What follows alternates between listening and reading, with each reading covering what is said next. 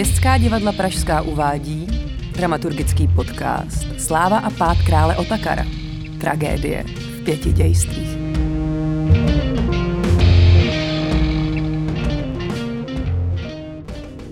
Deník France Grillparcera, únor 1820.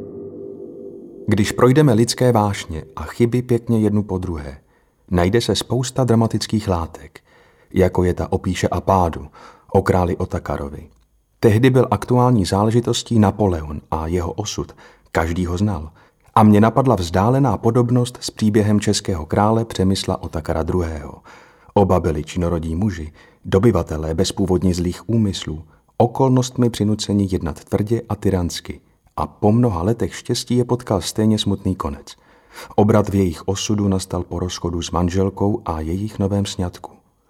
To, že z Otakarova pádu zešlo založení Habsburské dynastie, byl pro rakouského básníka nedocenitelný dar. Nechtěl jsem v Otakarovi líčit Napoleonův osud, ale už ta vzdálená podobnost mě nadchla. Dramatik Franz Grillparzer ve svých vzpomínkách přiznává, že ho na osudu Přemysla Otakara II. zaujala hlavně podobnost s příběhem Napoleona. Ten zemřel ve vyhnanství na ostrově Svatá Helena pouhých několik let před vznikem hry Sláva a pád krále Otakara. Grill Parcer se svým dílem dotkl jednoho z nejdramatičtějších a nejrozhodnějších bodů českých a rakouských dějin, který pro obě strany znamenal rozhodující moment s trvalými následky.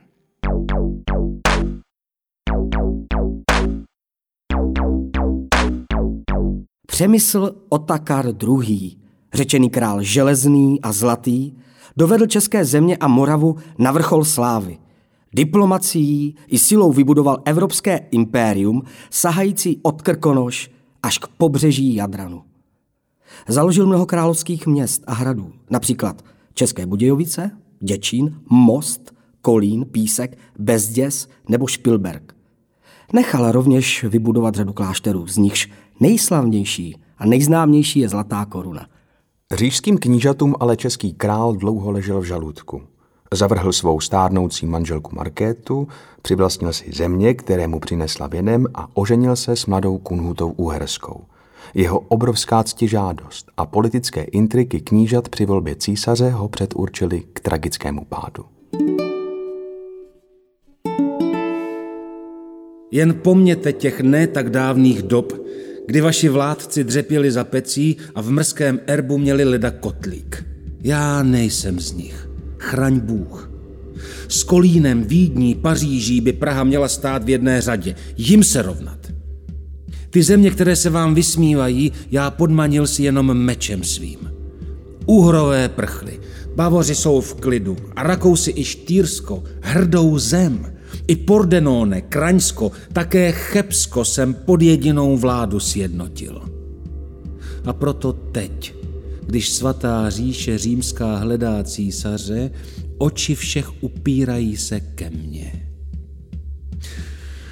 Ale co by v říši mohlo se snad změnit, mnohý vzdor zlomit a potrestat.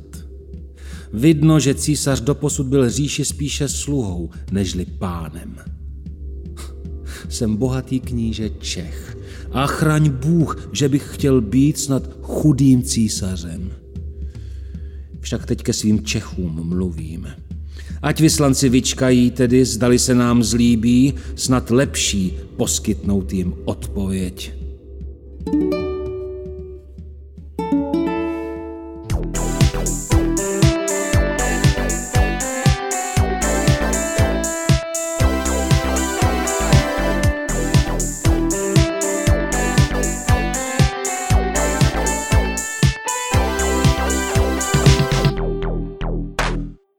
Franz Grillparzer je považován za největšího rakouského dramatika 19. století. Pod vlivem antických autorů, španělských dramatiků Shakespearea, Schillera a Goethe hledal často náměty v mýtech, lidových pověstech i v kronikách. Témata z českého prostředí použil už v dramatech Pramáti, Libusa nebo Drahomíra. Uvažoval také o Žižkovi či o Václavu IV. Po uvedení hry Sláva a pád krále Otakara, kterou se psal jako oslavu Habsburské monarchie, se ale pro Čechy stal reprezentantem proti českých postojů. Pro německojazyčnou společnost představoval zase v budoucnu symbol rakušanství a velkoněmecké myšlenky. Mnozí kritici Grillparcerovi vyčítali, že jeho portréty českého krále Přemysla Otakara a jeho soka, zakladatele Habsburské dynastie Rudolfa I. Habsburského, neodpovídají historické skutečnosti. Když si za téma svého dramatu v roce 1823 zvolil historický střed právě těchto dvou panovníků, dotkl se velmi citlivé sféry právě sílícího nacionalismu. Češi se také bránili autorovu podání údajné zrady českých šlechticů v čele se závišem z Falkensteina a Milotou z Dědic. Deník France Grillparcera 1. března 1860. Otakar je ovšem historická hra. Přesto se mi vytýká, že jsem nezůstal dějinám věrný. Dějiny ať vezme čert. Opakuju, GT také považoval dějiny za příliš hloupé na to, aby se jich básník mohl držet. A potom, všecko vypadá jinak ve své době a jinak později. Tolik lidí vidělo většinu spravedlnost dějin v tom, když Napoleon první skončil. A teď je tu druhý a třetí a chová se hůř než ten první. Když píšu, tak na to nemyslím. Mám představit císaře, který touží ovládnout nějaké země? Vykreslil jsem Rudolfa tak, jak to Rakušan musí udělat a podle toho, co se stalo, si to dokážu představit. Češi mi ale říkají, Otakar takový nebyl. S dojemným ohledem na city národů rakousko-uherského mocnářství nakonec nedoporučil kancléř Metternich hru k uvedení ani k vydání tiskem. Grillparzer tím byl tak rozzuřen, že chtěl vycestovat ze země. Franz Grillparzer vedoucímu policejního a cenzurního úřadu kancléře Klemence Metternicha. Vídeň, prosinec 1825. Kolují pověsti, a ze spolehlivé ruky mi to bylo potvrzeno, že se snad uvažuje o tom, mou truchlohru král Otakar zakázat. Zdálo se mi to nepravděpodobné a stále ještě zdá, neboť tato domněnka neodpovídá tomu, co jsem měl tu čest slyšet přímo z úst vaší excelence. Nikdy jsem se neřadil mezi běžné spisovatele. Žádný časopis nebo noviny se nemohou vykázat mými příspěvky. Šetřil jsem síly pro vážná studia, svůj čas věnoval dílům hledícím do budoucnosti a od uznání své vlasti očekával odměnu. Mám právo na to, aby na mě cenzura brala ohled. Jestliže vaše excelence, mého otakara zakážete, oloupíte mě o plot několika leté práce, o vyhlídku na budoucnost, zničíte mě a se mnou možná řadu klíčících talentů, pro něž bude můj příklad varováním a kteří se pak raději obrátí ke špatnostem žurnalistiky nebo k fraškám pro divadlo v Leopoldově, když jsem já tak tvrdě trestán za to, že jsem se jich zříkal. O osudu hry nakonec rozhodla císařovna Karolína Augusta, choť císaře Františka. Když jednoho dne onemocnila, dotázala se ředitelství divadla, zda nemají nějaký zajímavý rukopis, který ještě nezná. Dozvěděla se, že už dva roky leží u cenzury hra Sláva a pád krále Otakara. Vyžádala si ji a po přečtení osobně vymohla její povolení. Císař František tehdy přikázal cenzuře lakonicky.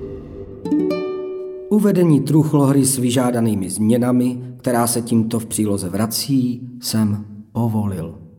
Vídeň 18. února 1825. Podepsán Franc.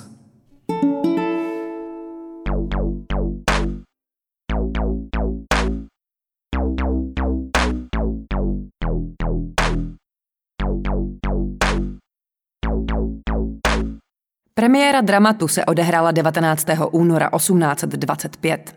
Napětí však trvalo do poslední chvíle. Představení neslo jasné politické poselství. Většina recenzentů si do hry projektovala politické události své doby. Výklady hry provázely spory na české i německé straně. Vynášely se a opakovaly paušální soudy, často bez skutečné znalosti textu dramatu. V tom se situace moc neliší ani dnes. Deník France Grillparcera, začátek roku 1825. Premiéra mé truchlohry Otakar. Kdo se zamíchá mezi obyčejné otruby, dobře mu tak, když ho vlastenecká prasata sežerou. Pražská německá scéna se pak odhodlala uvést Grillparcerova Otakara až po téměř 50 letech, roku 1871. Recenze představení dokládají, že zůstalo i nadále citlivou národní záležitostí. Německý tisk psal o úžasném výtvoru v pravdě Shakespeareovské velikosti, který stejně spravedlivě bičuje staré Čechy za jejich národní fanatismus i Vídeňany za jejich patolízalství. Češi se s domělým národním ponížením naopak nehodlali smířit a divadelní představení se tak muselo odehrávat v obležení policie. Z autobiografie France Grillparcera. Rok 1853. Rozruch s národnostním pozadím, jaký vyšel ve Vídni od studentů z Čech, se rozšířil také do Prahy. Dostával jsem odtamtud anonymní dopisy. Hrubosti začínají už na obálce s adresou a uvnitř se mi hrozí peklem jako trestem za mé ďábelské pomluvy. Šlo to tak daleko, že když jsem se následujícího podzimu chystal na cestu do Německa a Prahu jsem jako jedno z nejznámějších měst nechtěl minout, přátelé mě vážně odrazovali, protože se obávali, že by takové vzrušené nálady mohly pro mě znamenat nebezpečí. Na jedné straně se mi takové přehánění jinak v zásadě chválihodného národního pocitu zdálo směšné. Na druhé mě přesto trápilo, že si vážený a k tému státnímu svazku náležející národní kmen vykládal mou bezelstnou práci jako nadsti utrhání a urážku. Už jsem skutečně nevěděl, co mám dělat. Kam jsem vstoupil, tam jsem narazil a kde jsem očekával dík, udělali mě zodpovědným za cizí absurdnosti.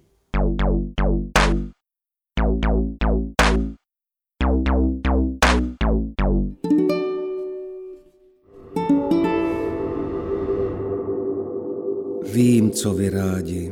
Ach, vy staří Češi. Živit se tím, co přines včerejšek a sklízet to, co zítra bude k jídlu. V neděli hody, o jarmarku tanec a k ostatnímu slepí jste a hluší. To chcete vy, však já to jinak chci. Jak tonoucí se chytá za vlasy, já chytnu vás tam, kde to nejvíc bolí. Já jméno Čech vnes jsem do všech možných dálav, z nichž jejich sláva zpět se ozývá. Pro koho jsem tak učinil? Jen pro vás. Však pravím toto a mé slovo platí. Doprostřed kopce jsem vás vysadil, ale jste vzhůru, nebo zlomte vás.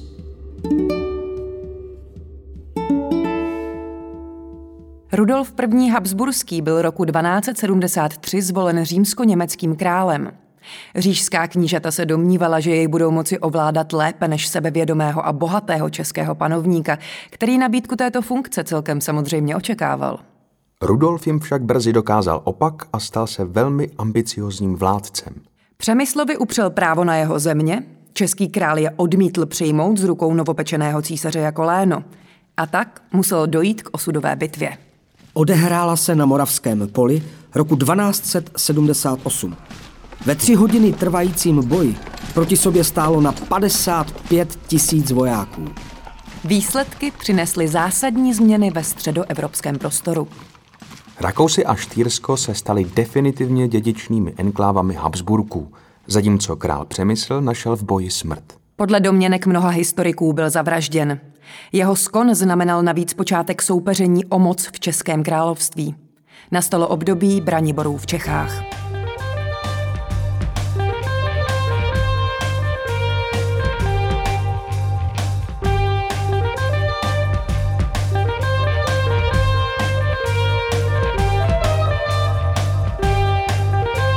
Jsem Friedrich Zollern, purkrabí norimberský, z říše vyslaný. Spravedlivého hledali jsme pána a proto jsme vám nabízeli trům.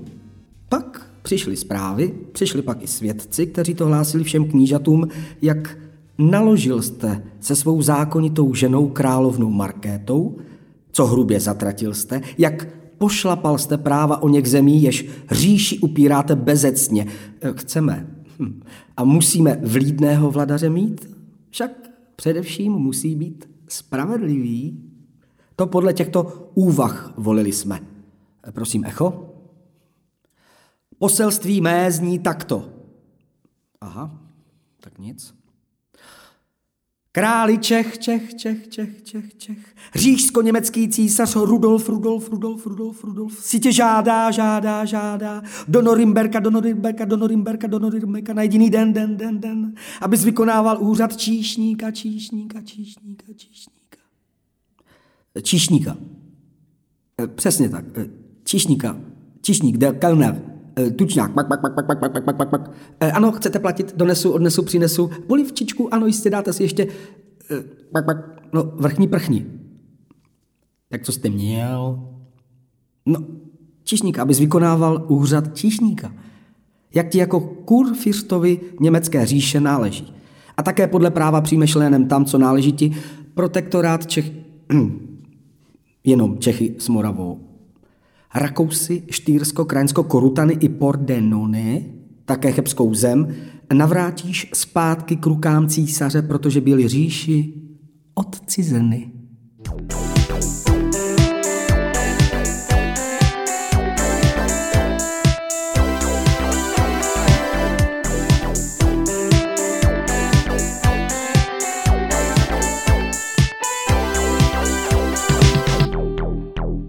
I kvůli dříve problematickému politickému podtextu hry jsme v městských divadlech pražských Slávu a Pát krále Otakara uvedli na české jeviště po více než dvoustech letech od jejího vzniku a vůbec poprvé v českém překladu. Drama o téměř pěti tisících verších pro nás přeložil básník Radek Malý. Jak jsme k inscenování přistupovali, prozrazuje režisér Michal Hába. Tak eh, my jsme udělali eh, inscenaci na základě starého textu eh, France Grillparcera Sláva a pád krále Otakara. A při inscenování e, takhle starého historického textu, který nemá ani nějakou třeba inscenační tradici vlastně e, v Čechách, tak jsme se na jednu stranu museli samozřejmě zasoustředit na, na ten jako obsah, ten dramatický obsah a scény a situace, e, ale samozřejmě taky na nějaký jako kontext nejen historický, ale politický, protože je potřeba si vlastně uvědomit, že samozřejmě ten Grill Parcer v podstatě napsal nějakou propagandu. Napsal vlastně Eh, hru, která je součástí nějakého širšího eh, příběhu, eh, který ve své době obhajoval nějaký třeba stávající režim politický. A samozřejmě to je ta prohabsburská hra. Samozřejmě by se zdálo, že pro Česko to může vlastně vyvolávat nějakou kontroverzi. Myslím, že teď už to ani vlastně nikdo asi neřeší, ale když jsme to připravovali, tak ehm, tak to bylo jako na snadě. Všichni se ptali, jako jak vlastně obhájíme toho Otakara, který ten Grel Parcer přeci vy, vykreslil uh, jako toho horšího panovníka oproti tomu Rudolfovi druhému. Já jsem říkal, eh, že mě to vlastně nezajímá moc jako uh, řešit ty národní stereotypy, že mě spíš zajímá ta mocenskost, ta hierarchie moci. Prozradím teďka po asi roce eh, toho, co jsme to instalovali, že tam vlastně takový vtípek, který je snad i víc než vtípkem, a to, že tam je i citace um, popkulturního seriálu Hry o trůny, uh, kdy vlastně tam citace toho uh, trpaslíka, um, který říká něco ve smyslu, uh, co ovládá dějiny, nebo uh, co je skutečná moc, jsou to zbraně, jsou to peníze, je to zlato, ne, jsou to příběhy, protože kdo vypráví příběhy, tak uh, tak má doopravdy tu sílu. A ono na tom samozřejmě něco jako je, eh, eh, byť to může být i opáj, opájení se intelektuálů, ale je na tom právě zajímavý eh, to, že opravdu ten, ty vítězové takzvaně píšou tu historii a, a můžou s ní nakládat, jak chtějí. Tak to je třeba mnohem větší téma pro mě a vůbec hierarchie moci jako taková. Takže já bych jako dodal, že pro mě vlastně to není ani o tom, který panovník z nich jako je lepší nebo horší, protože pro mě jakýkoliv panovník je vlastně nepřijatelný. A je to vlastně spíš eh, zajímavé si povšimnout, jak automaticky přijímáme, že je v pořádku, že někdo vládne ostatním. A vlastně k rozdílu mezi eh, tím Rudolfem a Otakarem, což je asi jakoby jedna z těch eh, otázek, tak pro mě vlastně bylo najednou zajímavé vidět, že každý jako reprezentant je něco jiného. A když, když to stáhnu ke dnešku, tak pro mě zajímavé bylo Otakara vykládat jako toho zástupce starého světa. To znamená že uh, on vlastně vládne tou brutální silou, kdy i ten jako jeho obraz, že jakoby tvrdý a brutální panovník je jako součást vlastně jeho taktiky, to Rudolf, uh, už i s tím, jak je napsaný o toho Grillparce, je samozřejmě skvělý a dokonalý, ale u nás funguje spíš jako někdo, kdo dokáže vlastně fungovat s nějakým PR a dokáže minimálně vytvářet ten dojem, ale tam jeho moc je samozřejmě stejně tak brutální a stejně tak panovačná a stejně založená na hierarchii jako to Otakara. A do jisté míry by se daly vlastně tyhle eh, ty dva eh, přístupy, starý a nový, vlastně jakoby okatě okázale tvrdý a naopak měkký a nenápadný prolezlý vlastně vztáhnout na jako třeba princip i eh, dejme tomu jakoby toho takzvaného jako pevného a tekutého zla, jak ho popsal Zygmunt Bauman, anebo by se stejně tak dalo mluvit i o třeba jasném nepříteli za prostě starého režimu a naopak komplikovanější realitu dnešního kapitalistického světosystému, kdy vlastně se těžko poukazuje na jednoho jasného nepřítele.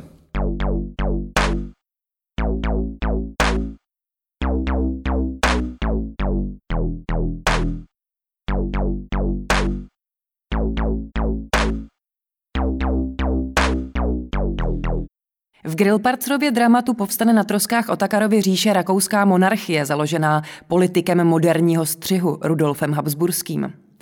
Ten si s šikovností hraničící s demagogií dokáže pohrávat se strachem, nacionalismem, prospěchářstvím a malostí a využít je ve svůj prospěch.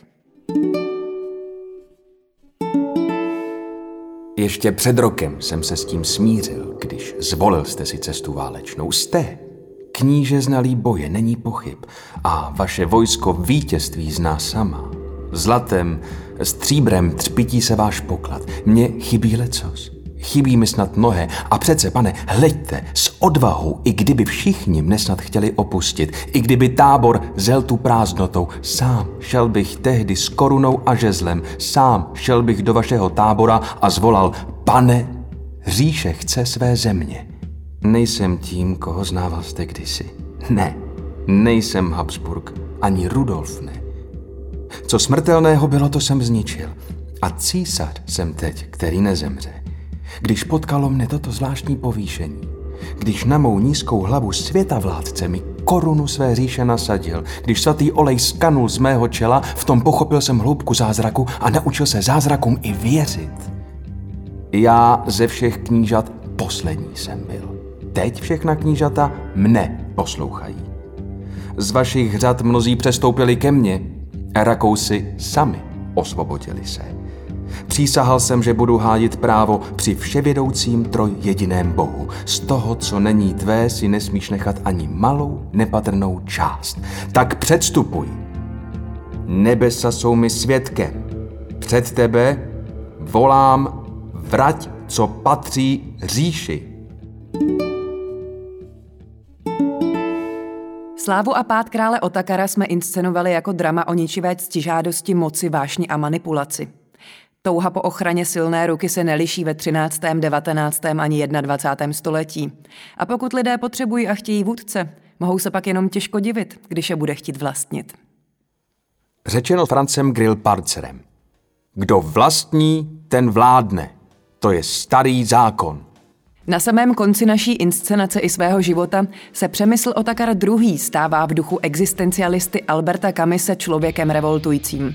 Člověkem, který říká ne tomu, kdo omezuje jeho práva. A člověkem, který má jistým způsobem v něčem pravdu. Přes veškerou svou rozporuplnost je Přemysl Otakar II. považován za jednoho z největších českých králů. Je pohřben v katedrále svatého Víta na Pražském hradě. Vy ho ale můžete vidět znovu ožít na jevišti divadla komedie. Těšíme se na viděnou. Dramaturgický podcast k inscenaci Sláva a pád krále Otakara vznikl v produkci městských divadel pražských. Připravili ho pro vás Simona Petrů, Ivan Lupták, Michal Hába. Tomáš Milostný a Martin Pechlát. Hudbu složil Jindřich Čížek, nahrál a zvukově upravil Jan Volejníček ve studiu Karlín on Air. Projekt finančně podpořilo Ministerstvo kultury České republiky.